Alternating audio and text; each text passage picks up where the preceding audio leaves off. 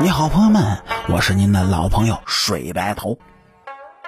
相信您各位喜欢清宫剧的人，应该都知道《孝庄秘史》。它讲述的呢是大玉儿和多尔衮的事儿，而大玉儿的原型，则就是孝庄皇太后。但是根据正史记载呢，孝庄和多尔衮的事情那属于子虚乌有的。两个人的真正秘闻呢，也是在多尔衮去世之后才出现的。而这所有故事的来源呢，源自于张煌言所写的一首诗：“上首商为何锦尊，慈宁宫里揽盈门。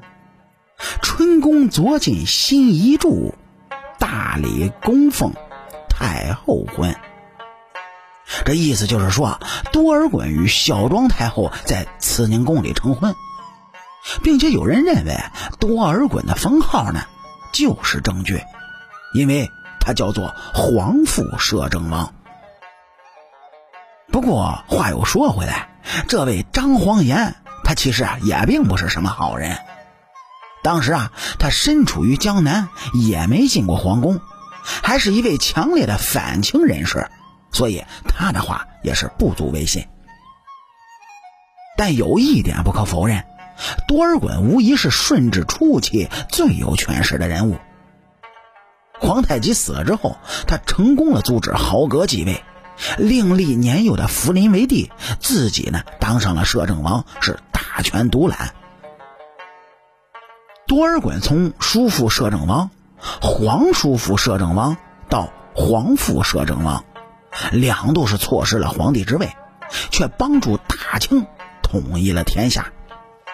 可以这么说呢，多尔衮辅助帝王，功不可没，一生战功赫赫，为清朝两百多年的基业奠定了稳固的基础。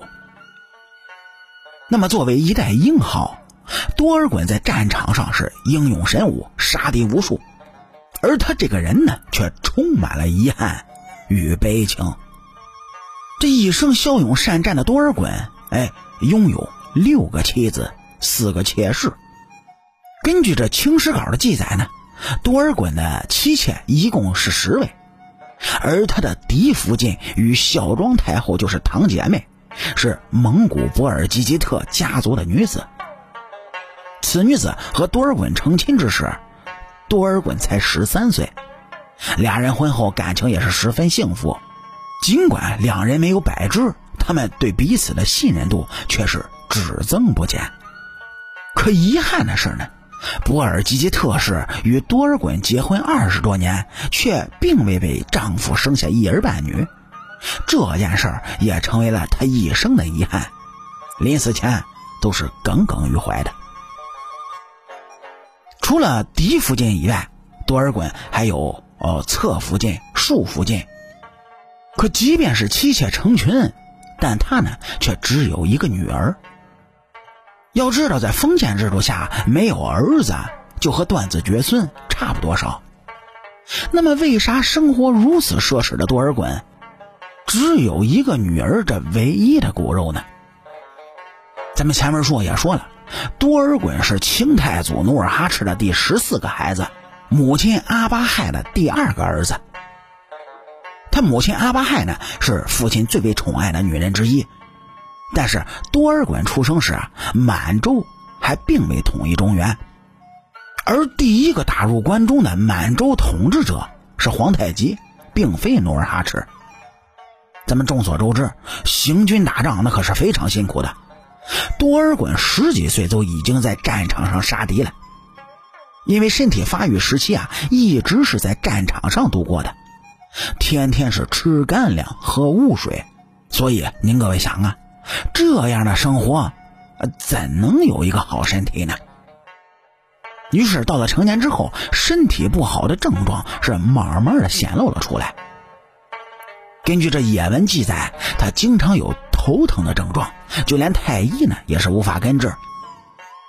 再加上积年累月的战争拖垮了自己的身体，这才导致了子嗣单薄的悲剧。而且根据历史上遗留下来的画像来看，多尔衮其实并不如我们想象的那样强壮勇武。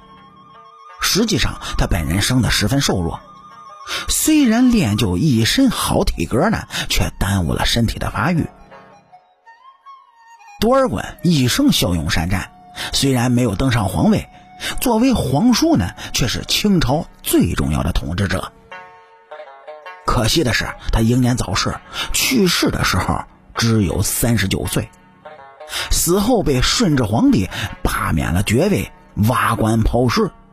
由此可见，顺治皇帝得有多狠多尔衮。这俗话不是说的好吗？欲使其灭亡，先使其疯狂。